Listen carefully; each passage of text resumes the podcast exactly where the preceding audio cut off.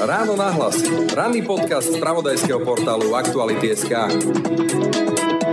Pozeráme sa s veľkými obavami na nárast percent smeru, ale reálne narastol k nejakým 17 percentám. Takže berme to tak, že aj ten smer má stále podporu len 17 percent, čo je dokonca menej ako mal Mečiar v časoch, keď nevedel zostaviť vládu, ktorý mával 19-20 percent. Čiže ja by som nepreceňoval tú operačnú silu smeru ani jeho schopnosť rozdielovať spoločnosť. Dokonca ja aj tých extrémnych voličov, ktorí sú naviazaní na smer, vidím ako marginálnu časť slovenskej spoločnosti. Ja si vôbec nemyslím, že to je nejaká veľká časť slovenskej spoločnosti. Do volieb ostáva pár mesiacov a vyzerá to tak, že Slovensko zrejme po predčasných septembrových voľbách sa posunie doľava. S kým a ako veľmi, to už je otázka, lebo dlhodobé prieskumy verejnej mienky v oblasti preferencií politických strán ukazujú, že o víťazstvo sa zrejme pobije smer s hlasom a aktuálne mal hlas snem, kde definoval teda svoje programové priority v prípade vstupu do vlády. No a budem hovoriť o tomto vývoji politickej situácie s zakladateľom sociálnej demokracie na Slovensku, Borisom Zalom. Dobrý deň. Dobrý deň, prajem.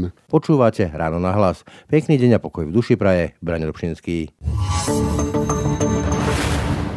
The Killers, Martin Garrix, Hardwell, Michael Patrick Kelly, Regan Bowman, Editors, Jason Derulo, Alvaro Soler, Celeste Buckingham, Mike Spirit, Cameron, Jesse Ware, Mark Dunn a najmä absolútna megastar Imagine Dragons. Nájdeš na Lovestream festivale 18. až 20. augusta v Bratislave na starom letisku vo Vajnor. Vstupenky a viac info na www.lovestream.sk. Buď tam s nami. Počúvate podcast Ráno na hlas. Nemám rád otázky o tom, že kto s kým a takéto vymedzovanie sa, lebo ako Rado Procházka, tak Bela Bugar ukázal, že ono to môže byť po tých voľbách úplne inak, ale v každom prípade, v prípade hlasu sa tá otázka úplne ponúka. Hlas je vlastne odídenci zo smeru, a dnes je tá voľba pred tým hlasom, že buď sa prikloní k tej spolupráci s Robertom Ficom, po ktorej Robert Fico volá, alebo naopak sa voči smeru vymedzí, tak sme to mohli počuť e, na tom sneme a pôjde do takej širšej, pestrejšej aj viac, povedzme, že pravicovejšej koalície. Ako to vidíte vy, pán Zala? Nadhodili ste veľa tém naraz, čiže ja by som najprv reagoval na tú prvú, že je teda predpoklad, že by sa po voľbách posunulo spektrum aj vláda smerom doľava. No otázka je, čo si pod e, ľavým predstavujeme a koho si predstavujeme pod tou ľavicou. Pokiaľ by bol teda hlas sociálna demokracia víťazom tých volieb, tak nepochybne by sa z hľadiska určitých politík, hlavne pokiaľ ide o sociálno-ekonomické politiky, tak ten posun by nepochybne smerom doľava oproti tomu, čo tu bolo doteraz. A dokonca poviem, že aj oproti tomu programovému vyhláseniu vlády, ktorý dneska vláda dá dala, lebo ktoré je veľmi typicky stredopravé, stredopravicové. Pána Odora. Áno, pána Odora myslím. Nechcem to tu teraz rozoberať, ale je to typicky stredopravicový koncept vládnej politiky, tak myslím si, že ten posun doľava by tu bol. Ale pokiaľ musíme si vyjasniť, kto tu lavicov je a kto tu lavicov nie je. To je tá práve kľúčová otázka. Skúsil by som ju zaramcovať najprv postupne bod po bode. Tam do veľkej miery môže hrať úlohu, môžu hrať úlohu dva faktory. Prvý je taká tá personálna otázka, to znamená vzťahy medzi Robertom Ficom a Petrom Pelegrinim. A druhá otázka, kto je vlastne volič hlasu. A či to vlastne Peter Pelegrini a vedenie hlasu vie. Lebo na jednej strane časť tých voličov, možno mu je aj lúto po tom smere a chceli by nejaké zjednotenie lavice a časť zase naopak sa chce odlíšiť od toho smeru a pozerá aj na ten vývoj Roberta Fica v poslednej dobe. Ako vidíte vy toho voliča? Takto, Braňo, my sa nezhodneme v základnej otázke. Pre mňa smer nie je žiadnou ľavicou. Pre mňa, Ani pre mňa, ale pre povedzme... Mňa smer je konzervatívnou a niekedy už v niektorých momentoch aj extrémne konzervatívnou stranou. Nemá so sociálnou demokraciou a s ľavicou absolútne nič spoločné.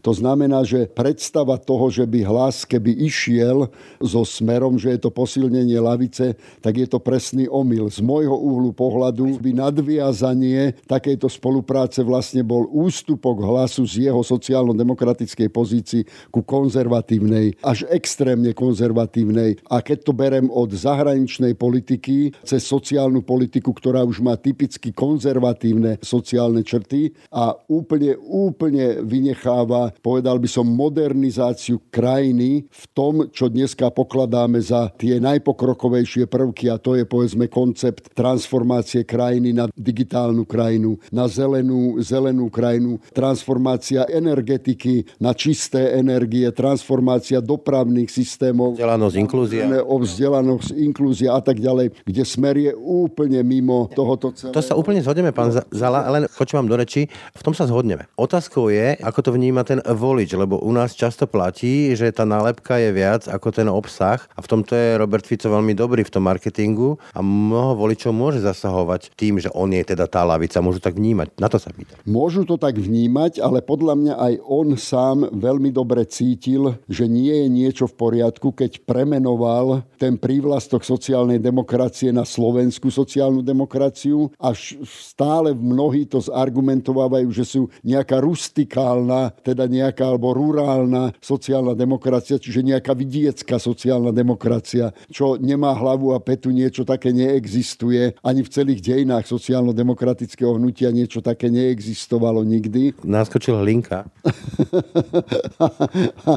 Áno, no, ale to už je taký mačko pes, že to je aj tak, sa mi to nechce ani teda teoreticky ako teda rozoberať proste od zahraničnej politiky po modernizáciu krajiny až po sociálnu politiku je dneska smer konzervatívnou stranou. Dobre, ale potom e, moja protiotázka znie, ako si vysvetľujete takú tú opatrnosť Petra Pellegriniho? Áno, povedal o smere, že sú ochotní spojiť sa s čertom diablom, ale nepovedali jasne, tak povedz, buchnúť zo že so smerom nie, lebo to nie je sociálna demokracia a zničil by nás, ako myslím programovo. Myslím, že je to v princípe to, že on okrem tých dvoch už schválených, a to znamená vlastne, vlastne Kotlebovcov a Matoviča, že nechce povedať nikoho iného, lebo to je tak, že u toho voliča tí zostávajúci, ktorí zostanú, môžu uškodiť, tak by som to povedal. Čiže na čo to povedať, pretože pre jedného voliča je nepriateľný smer, pre druhého voliča je nepriateľné PSK, pre tretieho voliča je nepriateľný Sulík a pre štvrtého Kolár. Ja som tomu chápem. No a teda nechcíme od voliča, a to je pravda, to dobre narážate touto otázkou, že čo si vlastne volič sám o sebe myslí, o tom, čo je vľavo a čo je vpravo. No áno, volič není ten, ktorý je natoľko politologicky vzdelaný, aby vedel, že teda to, ako on rozmýšľa, či to je konzervatívne alebo láve. Uvediem konkrétny príklad. Z môjho úhlu pohľadu, keď počúvam témy a voličov progresívneho Slovenska, tak jednoznačne by som povedal, že aj tematicky ten volič je typický lavicový volič. Ale on sám o sebe si myslí, že on je liberálny alebo pravoliberálny volič. Možno, že to kríženie, že hodnotovo je liberál, ale ekonomicky lavicový. No, ale pravdou je to, že keby teraz, povedzme, predseda progresívneho Slovenska Šimečka povedal, že áno, my sme orientovaní našimi témami doľava, tak proste on vie, že by toho voliča stratil, ktorý síce rozmýšľa lavicovo, ale nepripúšťa svoju identitu, že je lavicová. Lebo u nás to možno sprznil práve ten smer. Čiastočne od HZDS cez smer sa to všetko ako doplietlo dohromady, ale mnohokrát to robili aj politológovia, ktorí povedzme HZDS, ktoré bolo typicky národno-konzervatívnou stranou, tak ho vydávali za lavicu. Pretože za lavicu ho pokladali hlavne českí neoliberáli, Klausovci, ktorí to takto ako interpretovali a naši politológovia to prebrali. Takže fakt ten volič má chaos. To je ešte možno hlbšie, lebo však napokon aj nacisti pôvodne v Nemecku to boli na začiatku lavičiari, nie pravičiari. Ale vrátim sa späť na Slovensku. Možno to bude aj tým, že ten volič očakáva také silné mačistické gestá, že silný štát, hej. A toto práve Robert Fico vie reprezentovať, že ja by som teda vás zachránil pred infláciou potravinovou, energetickou a nemakou. A u Petra Pellegriniho majú taký pocit alibizmu a vajatania. No skôr si myslím, že teraz s tým konceptom silného štátu ho predbehol Pellegrini, pretože ten ako na to, ale zase povedal to vo výhrade, triezvo podľa mňa, že on vidí tú potrebu toho sociálneho silného štátu v tom koncepte sociálnej politiky a v problematiky energetiky a potravinovej bezpečnosti. Čiže on vytýčil takéto ako tri oblasti, v ktorých vidí potrebu silného štátu. A podľa mňa to v našich pomeroch nie je nič negatívne povedať, pretože fakt je pravda a to by mal byť zápas, povedzme aj s liberálmi, otvorený, že teda áno, nakoľko ostať pri tej trhovej dogmatickej polohe slobodného trhu, alebo nakoľko aj angažovať štát, aby do tých trhových pravidiel, tam, kde to trh nezvláda, aby zasahoval. A táto otázka je vždy otvorená. Na to dopredu nemá odpoveď ani sociálny demokrat a nemal mi bať ani liberál, lebo potom sa z neho stane taký dogmatik, ako je Richard Sulík. Napokon e, to, čo sa stalo tej lavici, sa stalo aj pravici, lebo u nás tiež bolo tak trošku taká zbastardená verzia raného kapitalizmu a neoliberalizmu, kde je vlastne čo je štátne od diabla. Ale vrátim sa ešte k tomu Petrovi Pelegrinimu, kým sa dostaneme k tým programovým otázkam a tomu silnému štátu, čo je dobrá téma. Nakoľko je podľa vás ten personálny spor Robert Fico, Peter Pellegrini osobný? Lebo hovorí sa veľa aj o tom, že Peter Pellegrini nemá dobrú skúsenosť s Robertom Ficom. Ja dodám novinársky, že na Robertovi Ficovi vidieť jednu veľmi silnú črtu, že nikdy nemá dosť a vlastne vždy zničí každého, s kým spolupracuje. Toto je to, o čo sa môže báť Peter Pellegrini, alebo je za tým niečo viac? Nemyslím si, že ten spor je nejaký, že je úplná nevraživosť medzi nimi, ale som presvedčený o tom, že ten odchod Petra Pellegriniho samozrejme spôsobil to, že tie vzťahy medzi nimi určite dobré nie sú, ani kamarátske, ale oni neboli nikdy nejaké kamarátske ako vzťahy. Vzťahy tam, inak to len do zátvorky dávam. Medzi straníkmi vo vysokých funkciách sa nikdy kamarátske vzťahy nepestujú. Iba chvíľku možno. Iba chvíľku, keď to má nejaký praktický význam. Ale myslím si, že ste dobre klepli klinec po hlavičke, teda s tým, že Peter Pellegrini predsa veľmi dobre, veľmi dobre pozná spôsob, akým Smer vystupoval voči svojim koaličným partnerom, predovšetkým SNS a HZDS, s jasnou a jednoznačnou taktikou vyberať voličsky teda tieto strany, čo je legitímnou prácou normálnou každej politickej strany a to je jedna stránka. Ale myslím si, ako ja poznám Petra Pellegriniho, poviem to kľudne aj v osobnom ako teda rozmere, myslím si, že on rozmýšľa trochu inak. Že on rozmýšľa tak, že on je 40 ktorý sa dostal do politiky, chce v tej politike ostať a to znamená perspektívu na 20 rokov. Nepošpiniť sa hneď na prvej zastávke. presvedčený o tom, že Robert Fico je skutočne politik minulosti, aj strana Smer je stranou minulosti a on chce proste pre Slovensko, ako ho fakt poznám, však on chcel byť ten digitálny líder, si pamätáte. To je jeho vnútorné... Tom, sa zašpiniť s Ficom? On by chcel moderné Slovensko, ktorému by rád on bol na čele alebo by bol účastný toho, aby pomáhal vytvárať niečo ako skutočne moderné Slovensko, ktoré napreduje dopredu, ktoré je skutočným tigrom, ak môžem použiť tento starý výraz. Podľa mňa to je jeho osobný sen a myslí si, že s Robertom Ficom by sa mu to nepodarilo. Takže myslím si, že tam je najväčšia prekážka tej spolupráce. Na druhej strane sa ponúka, samozrejme špekulujeme, voľby môžu dopadnúť úplne inak, ešte si je pár mesiacov, ale v prípade, že by tie preferencie boli ako sú a že by bola k dispozícii tá koalícia, že hlas, progresívne Slovensko, prípadne KDH a nejaké ďalšie subjekty, ktoré sa potácajú na tej 5-percentnej hranici. Nebolo by to pre Petra Pellegriniho rovnako možno zničujúce, lebo vyvážiť jednak takúto veľkú koalíciu, to s tým mal problémy aj Mikuláš Durinda a veľké, však Migaš hlasoval za jeho odvolanie ako koaličný partner spolu s viacerými poslancami. Bol som pri tom, no. A navyše, tam človek musí obrúsiť strašne veľa tých programových priorít a obetovať ich tej koalícii. Áno, je to tak, ale na toto si, to je fakt len moje dojmy. Ako. Ja si myslím, že na toto si Peter Pellegrini bude trúfať. Vôbec nehovorím dopredu, kto budú tí partnery. Podľa mňa bude robiť výber partnerov takých, ktorí by mu umožnili to, aby nemusel so smerom ísť. Aby to nebol nejaký Matovič, hej? Áno. To do roka. Áno. A druhá stránka veci je, že bude dbať aj na tej programovej stránke, bude chcieť dostať z môjho uhlu pohľadu, čo som videl na tomto sneme ako poslednom, napríklad veľmi silne hrá na problematiku vyrovnania regionálnych rozdielov, ale nie tak, ako sa to doteraz hovorilo.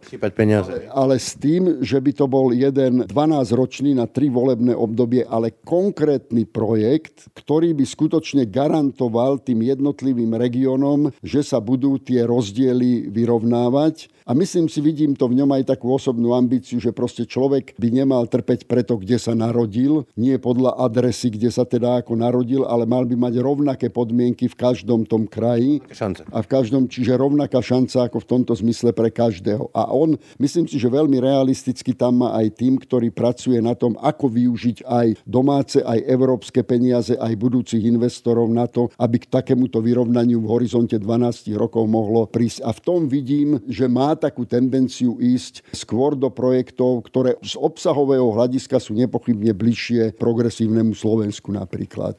Ešte môže byť ďalší problém, kde musíme uznať aspoň v tomto zapravdu Robertovi Ficovi, ktorý straší s Lepencom. Opakovane sa to ukazuje. Posledné tri roky toho boli svetkami úplne jasne, že takéto širšie koalície majú tendenciu sa rozsypať. Ak naozaj ich nespája niečo hĺbšie ako naozaj precedens prvej Zurindovej vlády po 98. a vládli by povedzme, že rok a potom s ešte väčšou silou by sa vrátil povedzme, že ten ohrnutý Robert Fico. Takáto alternatíva môže vzniknúť vtedy, keď tie strany, ktoré by trhali koalíciu vládnu, by mali alternatívu nejakú inú. Ale ak by sa zostavila alternatíva, ktorá by bola hrádzou voči niečomu, napríklad hrádzou voči Matovičovi a Ficovi, tak podľa mňa táto koalícia by vydržala. A nemala by v sebe ten element skutočne, ktorý rozbil aj túto vládnu koalíciu, totiž nerozbila jej neodbornosť, aj keď bola to najneodbornejšia vláda, akú sme kedy v histórii mali, ju rozbil konflikt Matoviča s Richardom Sulíkom a to ešte za situácie, keď Richard Sulík teda ustupoval dosť, teda vie byť aj tvrdohlavejší, ako bol vo vzťahu k Matovičovi. Čiže ja si myslím, že ak tento typ človeka tam nebude, tak podľa môjho názoru má šancu aj trojčlenná, aj štvorčlenná koalícia vydržať. Sme ma pobavili, keď ste dali do jednej e, dvojslovnej vety Matoviča a Fica. Vy ich beriete ako dve strany tej istej mince, voči ktorej treba budovať nejaký kordon sanitér. A teraz nehovorím len okrem toho ešte o Uhríkovi a sa. Nehovorím to ako, že moje predsavzatie je budovať taký kordon sanitér, ale keď sa pozriem na reálnu politickú scénu a to, čo v mojich očiach by som videl prospešné pre Slovensko, tak by som to vyjadril jednoduchou vetou ani Fico, ani Matovič. Hovoríte, že Smer už dávno nie je sociálna demokracia. Aktuálne sme videli Roberta Fica u Daniho Kolára, to je asi najväčší extrém internetu zo Slovenska, ktorým si môžeme asi predstaviť. Kam až podľa vás je schopný zájsť to je jedna otázka. A na druhej strane ja ho poznám dlhoročne ako novinár, ako neuveriteľného oportunistu. Čiže môžu sa miliť tí, ktorí strašia Robertom Ficom ako zmenou geopolitického kurzu, vystúpenie z EU, NATO, príklon k Rusku, že keď on sa naozaj dostane k moci, upevní si moc, tak bude rovnaký oportunista k Bruselu, ako bol, keď hovoril o tom, že budeme súčasťou jadra Európskej únie? Áno, ja si myslím, že máte úplnú pravdu. Bude to tak, aj keď Robert Fico sa už nevráti do tej polohy, v ktorej bol v tých najlepších časoch proeurópskych, v ktorých skutočne, ako zase to treba povedať, že Smer skutočne doniesol Slovensko do eurozóny, do šengenského priestoru. A mal Robert Fico, to ja potvrdzujem aj z osobných vzťahov s bývalým šéfom komisie Junckersom, ktorý mal Roberta Fica veľmi rád a ktorý na ňom dokonca množstvo proeurópskych vecí staval v rámci V4, kde Robert Fico bol ten, ktorý v rámci V4 presadzoval vždycky veľmi silné proeurópske stanoviska a prvýkrát Prvýkrát sa toto zlomilo až v migračnej kríze toho roku 2015. Teraz som presvedčený, že Robert Fico by samozrejme nešiel do polohy geopolitickej zmeny. To on nikdy do takejto polohy nepôjde. Ale keby bol on, povedzme, premiérom, a to je len v tom prípade, že by, že by teda on bol premiérom, že by vedel zostaviť vládu, tak by ťahal 100% by ťahal Slovensko Orbánovskou cestou. A bol by schopný ísť aj s ľuďmi ako je Milan Uhrík, ktorých ešte predtým, keď mal tie tie prijavy na výročie SMP, tak jasne sa vymedzoval voči fašizmu a poznáme minulosť e, republiky. Takto, tá dôveryhodnosť tej republiky je nulová, pretože všetci vedia, vidia, odkiaľ prišli, z čoho pochádzajú a človek nezmení svoj názor z jedného roka na druhý. Bola pospolitosť, čiže dneska to má oblek. Áno, ale viem si predstaviť, že v tej oficiálnej polohe, keby Smer išiel do koalície s republikou, tak Robert Fico ich dostane do takej polohy, že oni deklaratívne, deklaratívne definitívne sa vzdajú všetkých bývalých svojich profašistických nostalgií a budú ochotní podpísať aj papier, že zo žiadnych okolností nebudú chcieť vystúpenie z Európskej únie ani zo Severoatlantickej. Smiešne predsa. Je to smiešne, ale spomente si, stalo sa to s SNS-kom, keď išiel smer do koalície z SNS, tak keď mal smer byť vylúčený vtedy zo strany európskych socialistov, tak eh, Jano Slota napísal list ktorom jednoznačne garantoval, že Slovenská národná strana je proevropskou stranou, ktorá v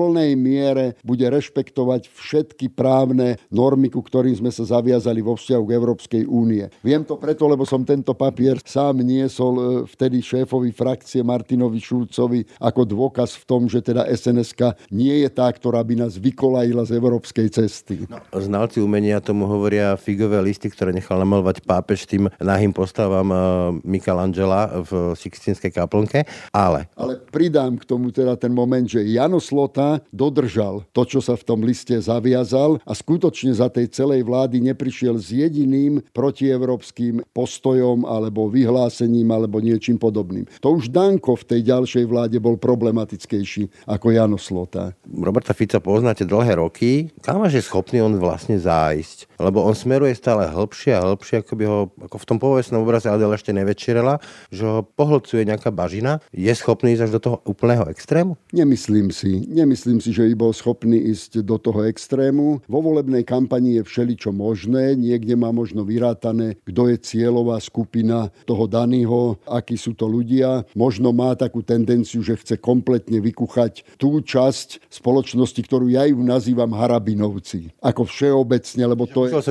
to je veľké množstvo ako teda ľudí. No ale samozrejme necháva to dôsledky a prečo ja s tým nesúhlasím ani s takýmto pragmatizmom, o ktorom tu hovoríme, pretože skutočne v tom dlhodobom meritku to mení verejnú mienku občanov a odťahuje ich od tej Európskej únie tie protibruselské útoky, tie útoky proti všetkému, čo sa deje v rámci Európskej únie, úplne nezmyselné vyťahovanie suverenity Slovenska proti Európskej únii, pričom realitou je to, že ak niekto garantuje tú suverenitu Slovenskej republiky, tak je to Európska únia. Takú suverenitu sme nikdy nemali, ako máme dneska v rámci Európskej únie. A to isté sa dotýka Severoatlantickej aliancie. No v súčasnosti v tom, čo vzniklo a tá ruská hrozba tu je, nikto negarantuje bezpečnosť Slovenskej republiky lepšie ako Severoatlantická aliancia. A ja môžem mať kľudne predstavu, aj mám ako človek, aj ako podľa mňa odborník na geopolitické veci, mám inú predstavu napríklad aj to, ako by Slovensko malo pôsobiť v Severoatlantickej aliancii. Ale to je už úplne iná otázka. A navyše to ešte mení toho človeka, ktorý toto dlhodobo rozpráva, začne tomu sám veriť, to poznáme u konšpirátorov. Poďme teraz ale k tomu hlasu. Rovnaký problém môže mať predsa aj Peter Pellegrini, lebo to tiež nie je nepopísaný list. Hovoríte, že ešte má pred sebou, alebo myslí si, že má pred sebou dlhú politickú kariéru a chce ju mať, ale zároveň má za sebou aj dlhú politickú kariéru a tá sa dá interpretovať ako človeka, ktorý držal chrbát práve tomu Robertovi Ficovi so všetkými tými kauzami. To som dlho mohol menovať. Mýtny tender ako jeden z príkladov, kde Petra Pellegriniho nebolo počuť a to môže mať problém s tou dôveryhodnosťou ako lídra. Že prečo mu veriť, keď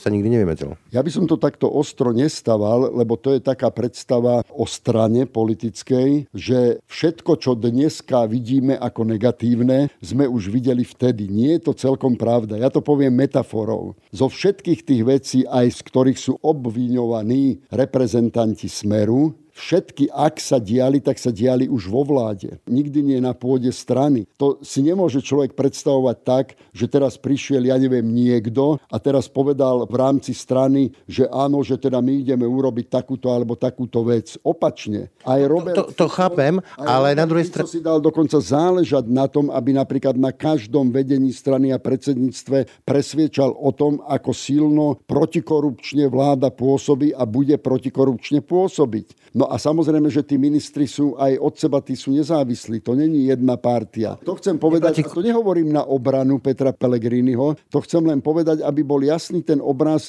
že ten Pellegrini, aj keď sa pohyboval v rôznych štruktúrach aj na rôznych úrovniach, tak on do tých podozrenia, ktoré existuje, nemusel vôbec vidieť. No áno, ale je tam otázka, že nikdy sa nevymedzil, to je jedna vec toho lídra, že to robí, že sa vymedzí voči tomu, s čím nesúhlasí a to boli verejné informácie. A navyše sú tam aj osobné tie podozrenia, veď sa hovorilo o nejakej krabici od šampanského, hovorilo sa o kauza Žiga a tak ďalej a tak ďalej. Tých vecí je naozaj veľa, ktoré si ako batoh hlas a Pelegrini so sebou nesú. Áno, je tam, je tam nejaký súbor podozrení a ja ich nezmenšujem vôbec, ako teraz z tohoto pohľadu. Z toho sa musí vysekať každý osobne. Ja nebudem to hodnotiť vôbec, akurát viem teda to, že aj pri tej kauze s tou krabicou od šampanského je tam Pelegrini len ako svedok a nebol ani obvinený. Čiže myslím si, že relatívne zatiaľ to vyzerá tak, že je to ako na vode. Ja si ani nepamätám, že by Peter Pellegrini v rámci Smeru patril k nejakej... Biznis krídlu? Biznis krídlu, ale niečomu, niečomu podobnému.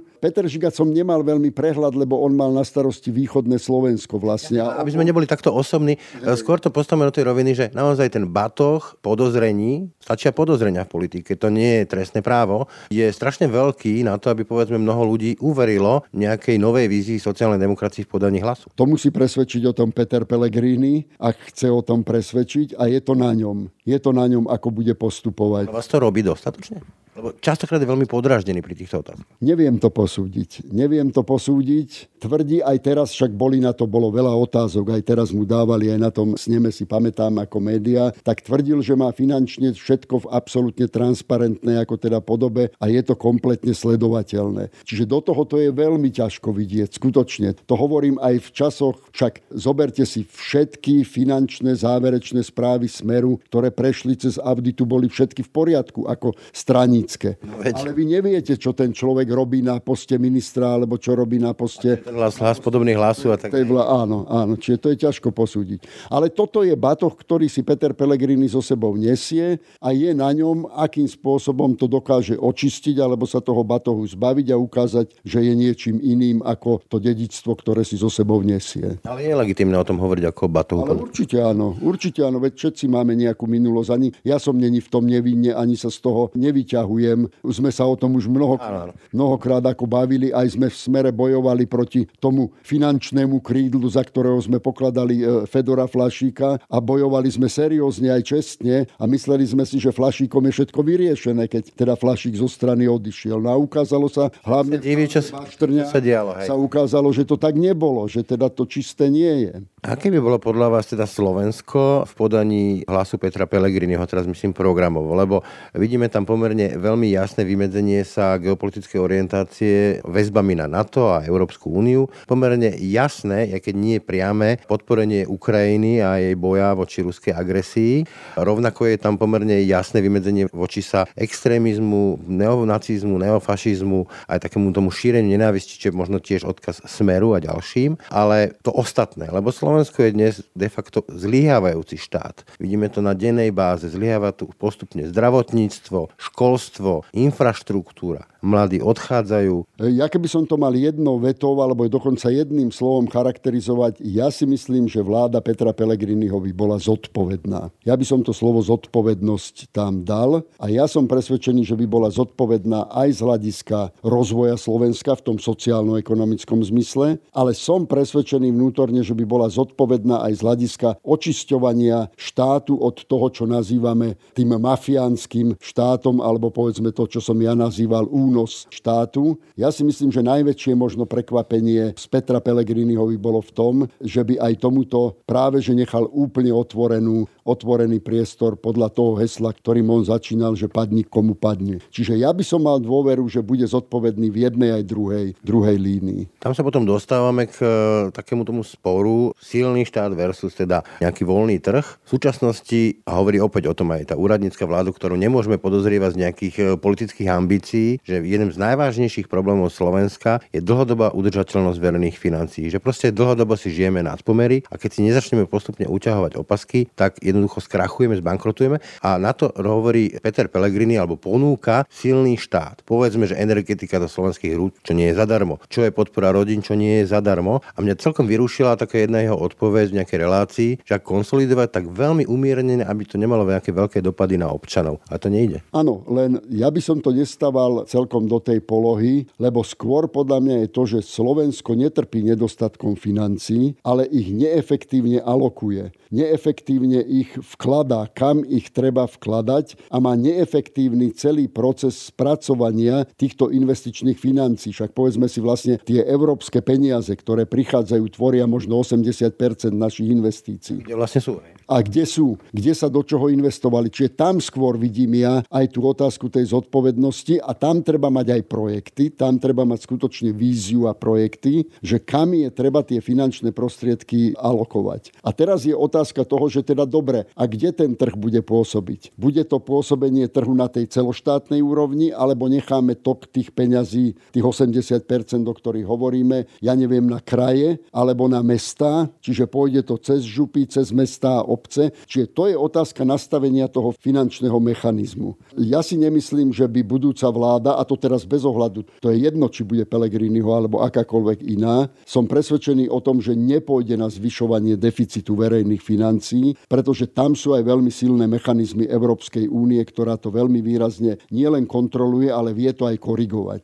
Ale viete, že potom to môže znamenať? To môže znamenať, že vlastne sa môžeme pripraviť na zvýšenie daňového zaťaženia napríklad majetkových daní. Môže byť, ale podľa môjho názoru tá daňová politika, ktorá tu bola doteraz, podľa mňa nie je veľmi racionálna daňová politika a dokonca keby sme ju porovnávali s vyspelými európskymi štátmi, tak tá naša daňová politika je skôr na úrovni tých rozvojových krajín ako na úrovni vyspelých európskych krajín. Je stále založená na nejakých výhodách nízkych daní, z toho vyplývajúcich veľmi zlých sociálnych služieb. Rumunské modely. Ďalej. Čiže skôr ten, áno, ten, skôr ten model rozvíjajúcej sa krajiny, ktorá potrebuje vťahovať investorov a finančné prostriedky na základe lacnej pracovnej sily, štátnych výhod, štátnych dotácií a tak ďalej. Čiže ja si nemyslím, že to je jediná cesta. No a potom samozrejme je tu, je tu otázka tých sociálnych politík a v rovine tej sociálnej politiky, to je môj osobný postoj, sa nedá pozerať iba na to tak, že sa na to pozriem cez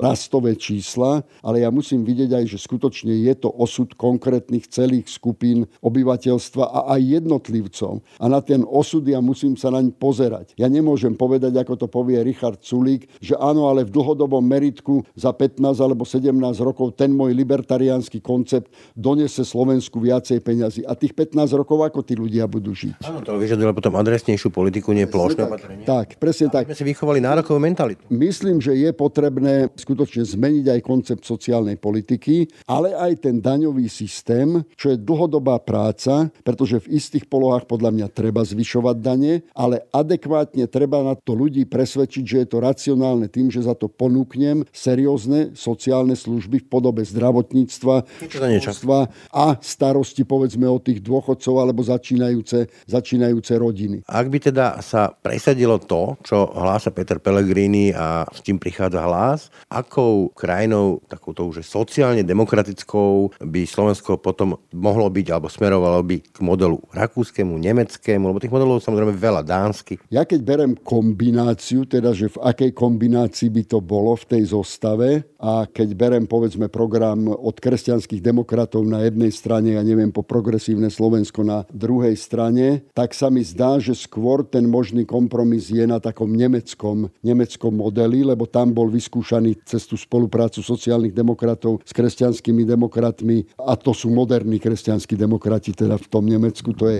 iná kategória ako slovenskí mnohí pokukujúci ešte stále po ľudáckých nostalgiách. Myslím si, že ten nemecký model je relatívne veľmi, veľmi lákavý pre všetky tie strany, ktoré by mohli byť stranami budúcej koalície, v ktorej by nebol ani Matovič, ani Fico. Ešte zásadným problémom by bolo, ak by teda došlo k nejakému takému manželstvu z rozumu, teda nejaké, že PSK a hlas a KDH a tak ďalej, že tie tzv. kultúrne otázky, keď to nie sú kultúrne, ale skôr hodnotové otázky, Mohol by to byť e, bod zlomu, lebo povedzme niekto sa nebude chcieť zdať e, práv LGBT komunity, pre nich to je zase červená čiara. Nezničí to vládu, ako to povedzme vatikánske zmluvy zničilo druhú Durindovú vládu? Mohol by to byť bod zlomu, ale podľa mňa by v tomto hlas už nehral dominantnú rolu. Podľa mňa dominantnú rolu by hral kompromis medzi PSK a KDH. Pretože tam je tá vyhrotenosť a tam by sa ukázalo, nakoľko je teda schopná slovenská spoločnosť prijať určité veci, ktoré ja pokladám za potrebné, napríklad ako registrované partnerstva, ale KDH to určite nebude chcieť realizovať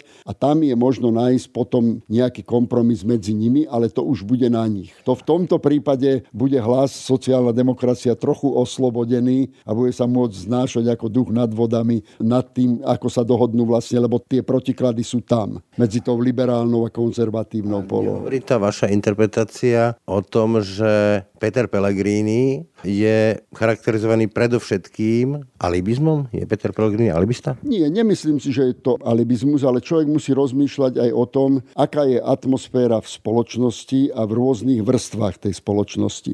A keď sa napríklad progresívne Slovensko rozhodlo jednoznačne, jednoznačne a transparentne sa postaviť za práva LGBT+, tak jednoducho si vybralo, že áno, chceme mať výlučne túto skupinu voličov, čo je podľa mňa poriadku, je to férové, ale zároveň veľmi dobre vedia, že tí, ktorí nesúhlasia s týmto konceptom, že tým pádom ich zo svojej voličskej základne jednoznačne vyradili. No a hlas z tohoto pohľadu ide skôr a chce ísť do toho ostrejšieho zápasu práve v tých otázkach sociálno-ekonomických. Chlebovi. Povedzme, nazvime to... Teda Peter Pellegrini... V pohľade Petra Pellegriniho skôr ide o to, o obraz moderného Slovenska, ako ho poznám. Nejde mu ani o tie chlebové otázky, ale o to, aby vytvoril nejaký obraz, že kam chceme ísť najbližších 5 rokov, najbližších 10 a 15 rokov. To má tú predstavu, že proste, aby sa to Slovensko vrátilo do tej trajektórie dynamicky sa rozvíjajúcich krajín, ktorej prirodzene rastie životná úroveň a vyrovnanie v rámci teda toho regionálneho rozvoja. A nechce si dať toto narušiť tým, čo voláme kultúrne vojny. A na takúto ambíciu je dostatočne Peter Pellegrini z vášho pohľadu a z vášho čítania situácie silným lídrom, lebo na mňa pôsobí skôr ako alibista. No, na mňa nie a dokonca teda takto, aby som bol teda úprimný, ak to porovnám so snemom, ktorý bol pred rokom, tak keď ho porovnám teraz, tak povedzme ešte pred rokom Peter Pellegrini skôr vystupoval ako skúsený bývalý predseda vlády. A teraz na tomto sneme bol som veľmi prekvapený, fakt urobil krok dopredu, vystupoval už ako politický líder. Doslova do písmena ako politický líder strany, čo je vyslovene zmenená poloha, lebo ten, keď vystupoval ešte pred rokom alebo dvomi, tak to malo taký technokratický skôr charakter človeka skúseného z vedenia vlády ale teraz už vyslovene aj mal ohlas napokon taký, že už to malo ten charakter stranického líderstva. Na záver, hovorili sme veľa o tom scenári Hlas a PS a KDH, neviem do všetci, ale staré ešte v hre aj ten scenár. Karty rozdáva Robert Fico a ponúka niečo Petrovi Pellegrinimu. Je to vylúčený scenár, alebo z vášho pohľadu je možné, že Peter Pellegrini sa nechá ukecať Robertom Ficom? Podľa môjho názoru to je reálny scenár, teda reálny v tom zmysle, že Robert Fico, ak by vyhral voľby, tak on takúto ponuku urobí. A urobí podľa mňa veľmi lákavú, veľmi lákavú ponuku, pretože to je vlastne... No, lebo vie, že inak nemá... On vie. A vie to aj urobiť a vie, že nemá iný koaličný no, potenciál. Čo urobí Peter Pellegrini. No a teraz je otázka, čo urobí Peter Pellegrini. To sa ja môžem len domnievať, ale... Prepačte, že vám skočím do reči. Tam je ešte ano. taký jeden problém. Hlas je nová strana, nemá dlhodobé štruktúry, nemá dlhodobé financovanie a odchod do opozície je problém pre tú stranu z hľadiska vyhľadnutosti toho členstva, pomoci po funkciách, po výkone, aj po existencii. Nepovedal by som to celkom tak, ale dobre ste presne presne trafili to, lebo prvýkrát som počul Pelegriniho povedať na tomto sneme a povedal to aj na tlačovej konferencii, že pokiaľ by mal ísť so stranami, ktoré nesplňajú podmienky, ktoré stanovili si v tých desiatich bodoch a ktoré by viedli k izolácii Slovenska, tak radšej pôjde do opozície. To som počul povedať prvýkrát a myslím, že tým trošku vyjadril také svoje odhodlanie. Pokiaľ ide o hladnosť tých štruktúr, nepovedal by som to celkom, lebo po tom úspechu, ktorý mali v komunálnych voľbách,